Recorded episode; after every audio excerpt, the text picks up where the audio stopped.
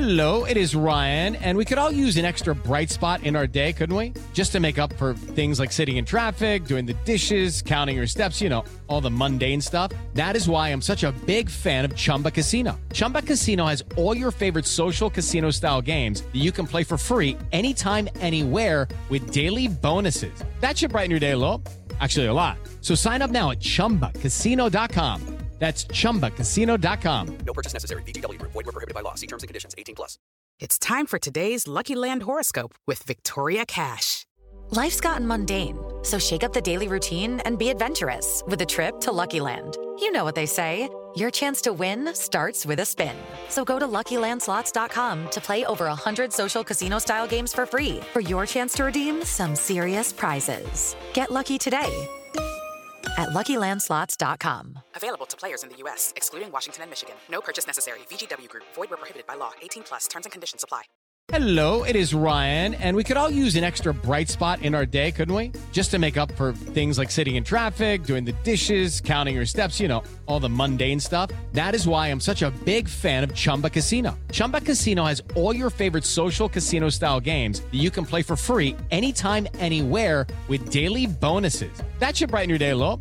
Actually, a lot. So sign up now at chumbacasino.com. That's chumbacasino.com. No purchase necessary. Group. Void were prohibited by law. See terms and conditions. 18 plus.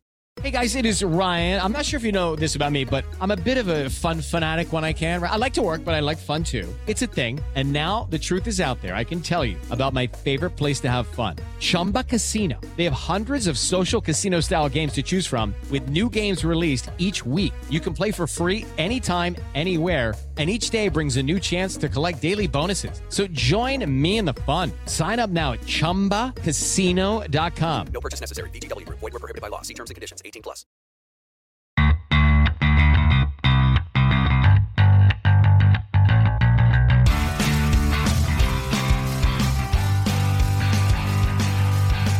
Welcome to Rams Up. This is an LA Rams podcast.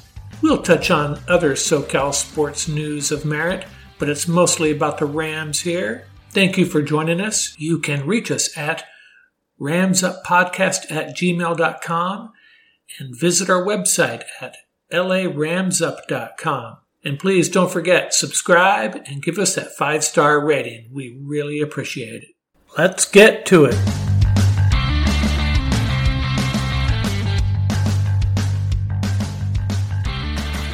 Greetings, Ram fans. Welcome to episode 16. Before we get started here, I wanted to revisit something from last week. I gave you my roster locks for the LA Rams 2021, those players that are locks to make the roster, in my opinion. And one guy I purposely left off that I got a little bit of feedback on was Johnny Hekker. And that, that was on purpose. That was not an oversight. And I think it's because there is the potential for him to be traded. I really think there is. So I left him off my roster locks. That's my explanation. I wanted to get that out of the way early. What do we have for you this week? We have our greatest play number four. We have our four questions. This week we're changing it up a little bit. It's not so much four questions, and it's not a sports pet peeve. It is our four worst sports cliches, sort of combining the two there. The four sports cliches that annoy the heck out of me. So no fearsome four questions, just our fearsome four annoying sports cliches. Last week we looked at the over and under win totals for all the teams in the NFC. We will do the same this week for the AFC. And by the way, the Packers over under is off right now. You cannot make that bet, which makes sense with this Aaron Rodgers drama going on. Get into some Ram notes and some local sports notes, and then we'll get to our main segments. The Rams signed defensive back Kareem Orr, 5'11, 195 out of Chattanooga. He was with the Titans last year, off and on the practice squad active roster. The Rams have claimed defensive back Kareem Orr, 5'11, 195 out of Chattanooga. He was with the Titans. Tutu Atwell announcing that, hey, I think I'm going to be returning punts. I assume the Rams coaching staff has pointed him in that direction, and that's why he said that. I discussed that during our special teams segment. We discussed the Rams special teams, and I pointed out that I thought it would be very likely a rookie returning punts for the Rams as long as that rookie can allay the Rams' concerns about ball security issues. So it looks like Tutu may be the guy. He'll have some proving to do in preseason. He did not do a lot of punt returning in college, surprisingly. Peter King shared his updated NFL power rankings last week. He has one Kansas City, two Tampa Bay, three Buffalo, four Cleveland, five San Francisco, and six the Rams. I don't have a major issue with these rankings by Peter. I think Cleveland might be a little high though. Julio Jones is the talk of the town. Atlanta has apparently agreed to trade him. The Titans seem to be the front runner. The Rams were in talks with Atlanta to see if they could work out a deal. Word on the street is the Rams are no longer in trade talks with them. However, Seattle is. So we're pulling for the Titans here at this point. Hopefully, Tennessee can get something done. Aaron Rodgers drama. A little bit less news about that. We saw an interview of him while he was in Hawaii vacationing. He had some nice things to say about Green Bay, the players, the fans in his 16 years there, but it also seemed like he's ready to move on, in my opinion. The 2022 NFL salary cap should come in at 208.2 million. The Rams will still be in a little bit of trouble for that year, next year. Things will open up for them in 2023. They'll have plenty of money available, but that's largely because so many of their current players are not under contract for that year. So it's not like they're going to have $70 million to go upgrade their roster. It's going to be more a case of replacing guys, re signing guys, plugging holes, that sort of thing. We find out that Matthew Stafford had thumb surgery recently, but he's been in camp, phase two of the OTAs, and apparently throwing the ball very well. We also hear that Coleman Shelton is taking reps at center with the number twos. Brian Allen is with the number threes. That's interesting. Austin Corbett seems to be in the process of locking down the starting job at center. That's all I have for Rams news. That's our Rams roundup. Let's talk a little bit about some other SoCal sports news of note. How about that UCLA women's softball team? They do not get enough credit. They are the New York Yankees of women's softball. 29 World Series appearances, 22 championship game appearances, 13 Women's College World Series championships. They had a three game series with Virginia Tech, best of three, on the UCLA campus this past weekend. The Hokies actually beat Rachel Garcia, the pitcher out of Palmdale. Some consider her to be the greatest two way softball player in the history of the game. But the Bruins bounced back. Megan Faraimo pitched game two, put in a solid effort, UCLA won that game, and then they came back. And Rachel Garcia returned to the mound on Saturday. She pitched a shutout. Maya Brady, Tom Brady's niece, had a three-run shot as the Bruins won six to nothing. Boy, they got a solid roster though. They have a real shot at winning another title. They will match up with Florida State on Thursday night at the College World Series. Alabama and Arizona are also on their side of the bracket. Two teams that the Bruins have fared very well against. Alabama, actually, UCLA is 9 0 against the Crimson Tide in softball over the years. The Dodgers look like they were on a roll. Now they've slid back into third place, really struggling at the plate. Cody Bellinger is back. Corey Seager is not. Mookie Betts has been missing some games. Betts is hitting 240 compared to his 298 career average. But it seems to me that nobody is having a good year for the Dodgers. Max Muncy has had some moments, as has Gavin Lux. The highest average on the team, Clayton Kershaw, followed by Max Muncy's 282. That's not the recipe for success. And now they host the first place Cardinals in Los Angeles. Dodgers need to get it turned around fast. And lastly, the Lakers and Clippers suddenly going in different directions It looked like it was going to be the Mavericks all over the Clippers, and the Lakers once again had the Suns number. Now we've seen a resurgence with the Clippers. They've won two in a row. That series tied up two to two. Suns have bounced back, tied up their series with the Lakers two to two, and Anthony Davis possibly out. We'll have to see how serious that injury is, but but according to my typically optimistic Laker insider, the Lakers are in trouble. And before we get to our main segments, I wanted to invite you to return next week. We are going to have a special segment on the guy that I think is the most underrated Ram in recent history, one of my favorite all time players, SJ39.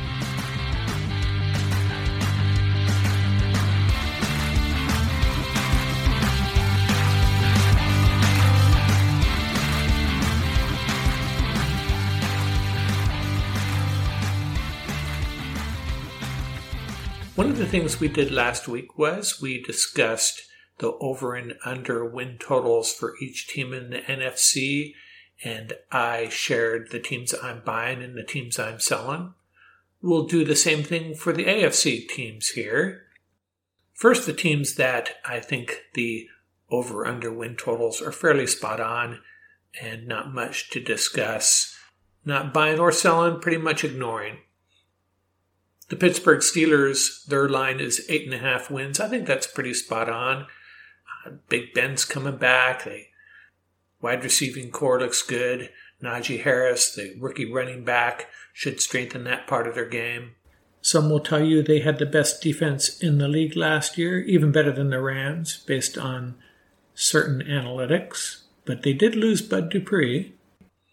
But they're playing that first place schedule. They got the Packers, Chiefs, Chargers, Seahawks, Bills, and Titans to deal with.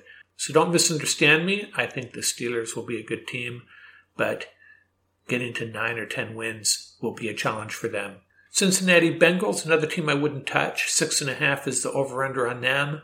They got the fourth place schedule, which means they get the 49ers. They also draw the Packers, Chiefs, and Chargers, and their own division's pretty tough, so not touching that six and a half. New England Patriots, their number is nine. Tough team to read. You know, Bill is probably going to lead them back somewhat. Just how good are they going to be? Who's going to be their quarterback? Is it going to be the rookie Mac Jones at some point? Probably not. It'll probably be Cam Newton. We hear stories of Cam working his butt off to improve his passing. I like what they did in free agency, adding the two tight ends, Jonnu Smith and Hunter Henry reminiscent of the Gronkowski Aaron Hernandez days. Still nine wins. They got the Colts and Bucs on their schedule, as well as the Titans. I think they'll get to nine wins. More than that, hard to say. Another team that's spot on, in my opinion, Buffalo Bills, ten and a half wins. They're one team that I peg as a possible Super Bowl team this year. They got the Titans, Colts, Bucs, and Chiefs on their schedule. People seem to be forgetting about them already, but ten and a half seems about right. New York Jets, six and a half wins. They're bringing in that new quarterback, new coaching staff. Their schedule isn't too overwhelming. It includes the Titans, Bucs, Saints. Their own division is getting a little bit stronger. I think they're going to be improved, but six and a half wins seems about right the Denver Broncos, seven and a half. They get the AFC North, which will be a tough draw Steelers, Ravens, Browns. They also get the NFC East, though, so that's going to help them get to perhaps seven or eight wins, but still not touching it. There are four teams that I'm leaning towards the under, but don't have a strong opinion on it. First one would be the Indianapolis Colts, 10 wins. They play the NFC West, so they'll get the Seahawks, Rams, Niners, and Cards. They also get the AFC East. Patriots will bounce back. Dolphins are improving, and the Bills are good. And they also get the Bucs and Ravens. So I'm kind of torn on this. I originally saw the Colts as a playoff team, bring in Carson Wentz.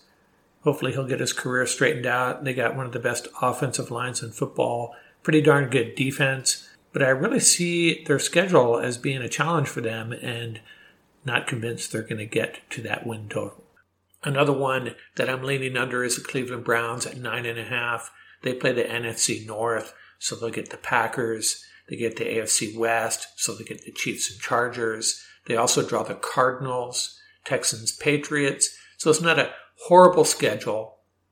Of course, they added Troy Hill and John Johnson to beef up that secondary, so that should be an improved unit. Another one I'm leaning under on is the Houston Texans, even though it's four and a half. That's the lowest number in the league, but they draw the NFC West, they draw the AFC East, they also get the Chargers and Browns. It's a tough schedule for the Texans, and they are in just total disarray. They do have Deshaun Watson, though, so again, I don't feel strongly about this, but I'm leaning on the under on that. Kansas City Chiefs, the over under on them is 12 wins, and I'm leaning under on that. They've beefed up their offensive line.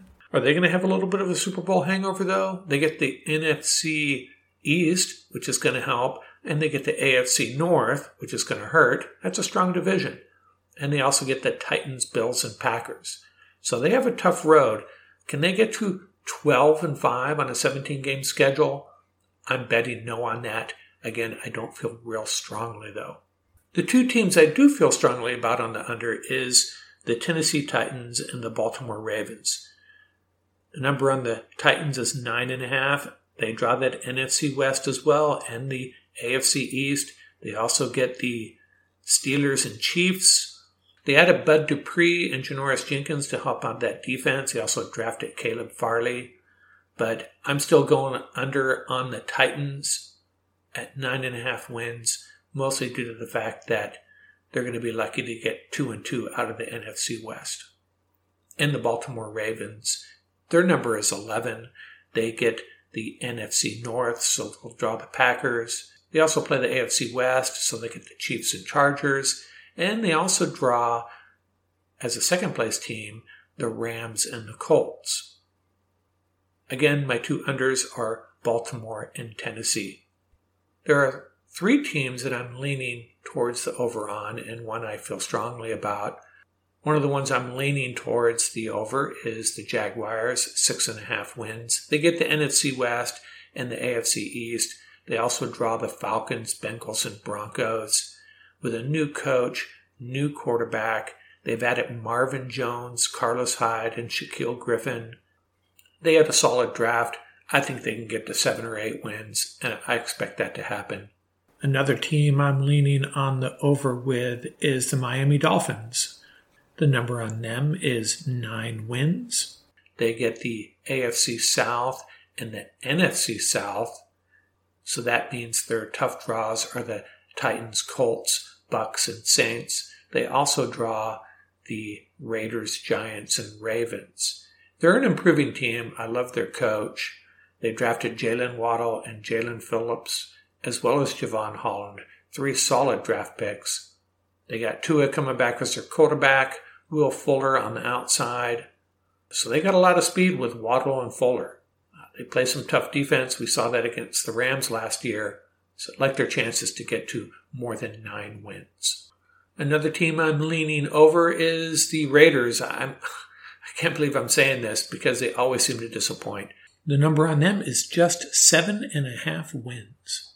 They get the AFC North on their schedule and the NFC East, as well as the Dolphins, Bears, and Colts. They got the Broncos twice, one of the weaker teams in the league right now, in my opinion. They drafted Alex Leatherwood to hopefully beef up their offensive line. Cory Littleton was a little bit of a bust last year. I'm thinking his second year in that system, he's going to be better. I just see a lot of possible W's on their schedule. I don't expect them to be a real good team but I think seven and a half is a little bit low on them. I'm expecting them to get to nine wins. So I feel pretty good about that one. One team I like the over on the most, however, though, is the San Diego Chargers. Again, I kind of hate to say that as well. The Rams' tenants at SoFi. They get the NFC East, so obviously some opportunities for wins there. And they also get the AFC North Bengals, Browns, Steelers, and Ravens. They also get the Patriots, Vikings, and Texans. as well as their own division twice, which means the Broncos twice, Raiders twice. I just see a lot of W's on this schedule, and nine wins seems kind of low to me. Chargers are probably a playoff team if things come together. Got some guys from the Rams staff over there running things, can hopefully improve the winning culture there. So they're a team to watch. Brandon Staley, is he head coaching material? I think so. So I expect the Chargers to get to 11 wins. So that's the one I feel the strongest about out of all of these. Take the Chargers over nine wins.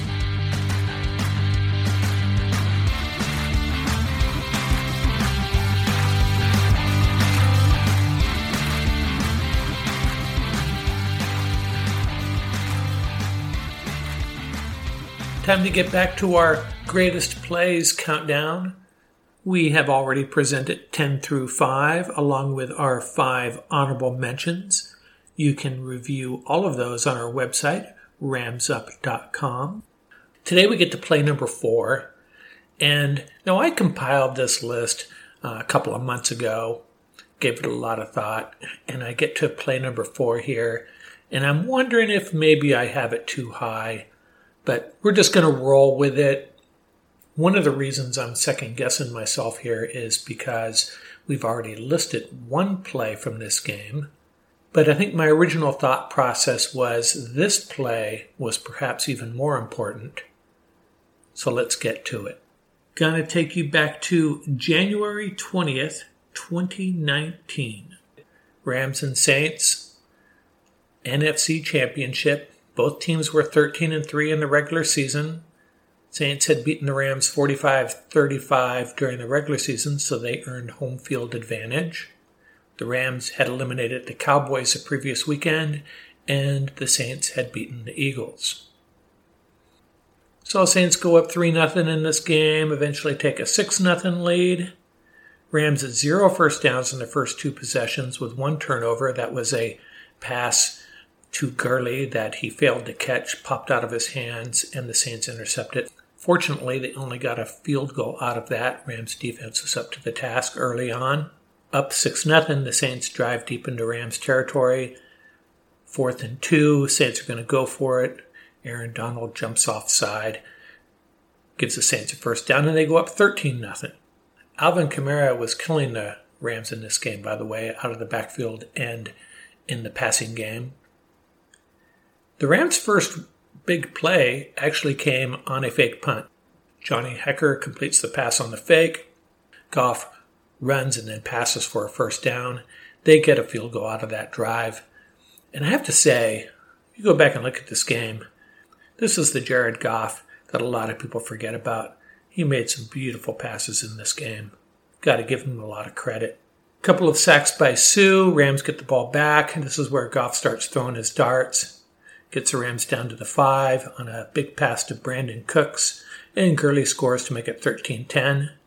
Midway through the third quarter, Saints extend their lead to 20 to 10. And Goff responds, big pass to Cooks, touchdown pass to Higbee. It's 2017, and now we're in the fourth quarter. Rams have the ball. Goff completes a big pass to Reynolds. Rams come up short though, and they kick the tying field goal 20 to 20. And then we thought the game was over. Saints have the ball, trying to run out the clock. Brees throws up essentially a jump ball. Ted Ginn outjumps Joyner.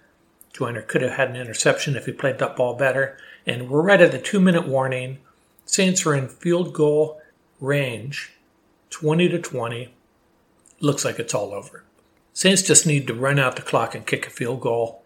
A touchdown would be nice, but but what happens? The Saints kind of got to point the finger at themselves here.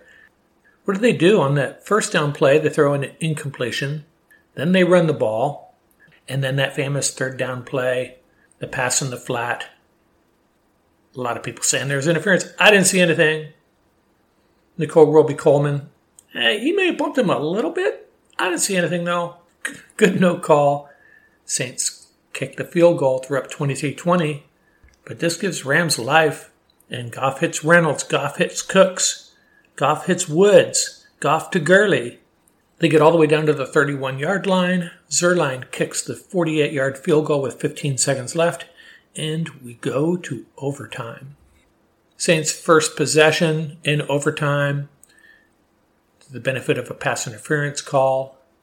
Then Donald stuffs Ingram, second and 16, and Dante Fowler, nice little spin move, hits Brees just as he's throwing the ball. John Johnson basically fair catches the floater for the interception, and the Rams have the ball in overtime in Saints territory. That's my favorite play number four. Nothing spectacular, just a nice team play. Edge rusher Fowler makes the play. John Johnson capitalizes with the interception. And at that moment, with Greg the Leg on your sideline, I basically knew, hey, we're going to the Super Bowl. That's my favorite play number four. And as I mentioned at the start, probably got a little bit too high, but this was a big play. This was the play, more so than the field goal, that got us to the Super Bowl. That's my greatest play number four. We will get to play number three next week.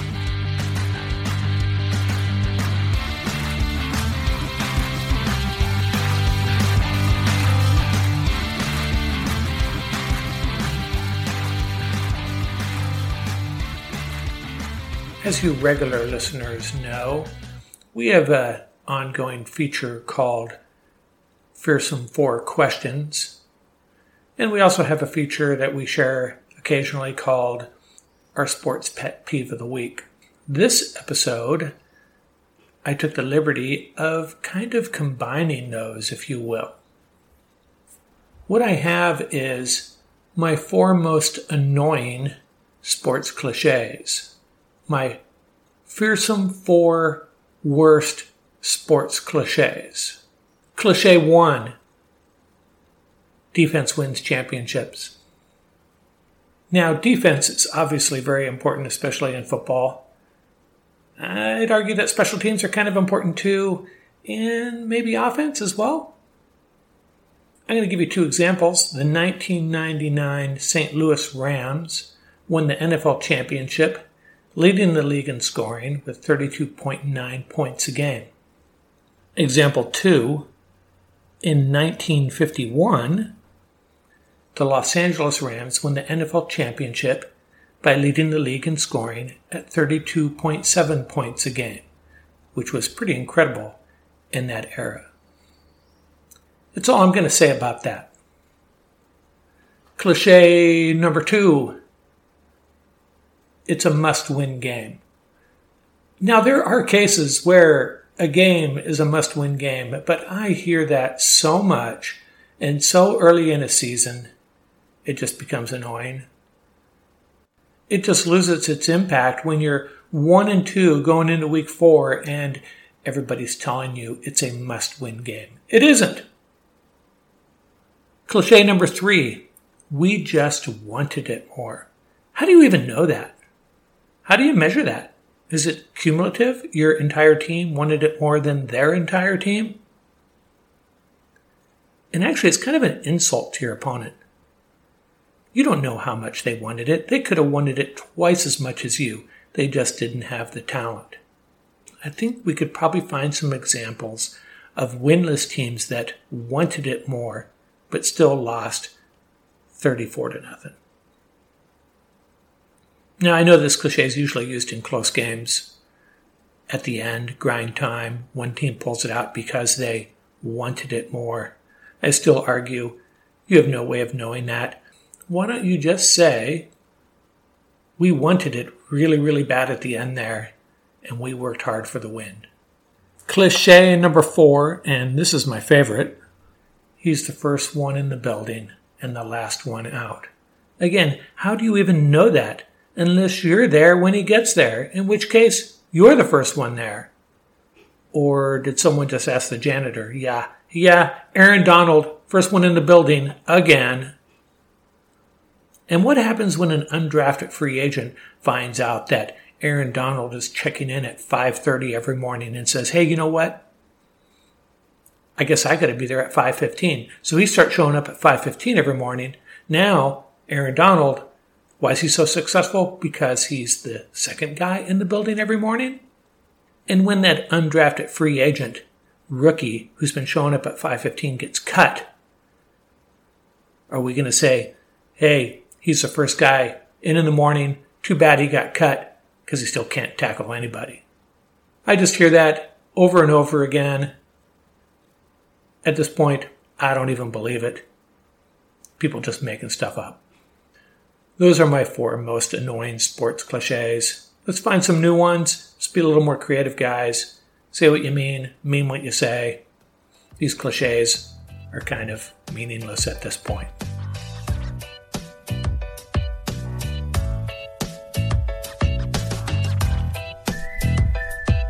That's going to do it for this episode.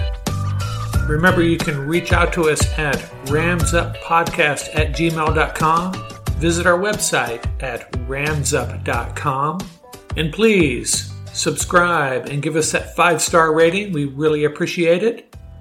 And remember, keep the horns up, stay safe, and have fun out there.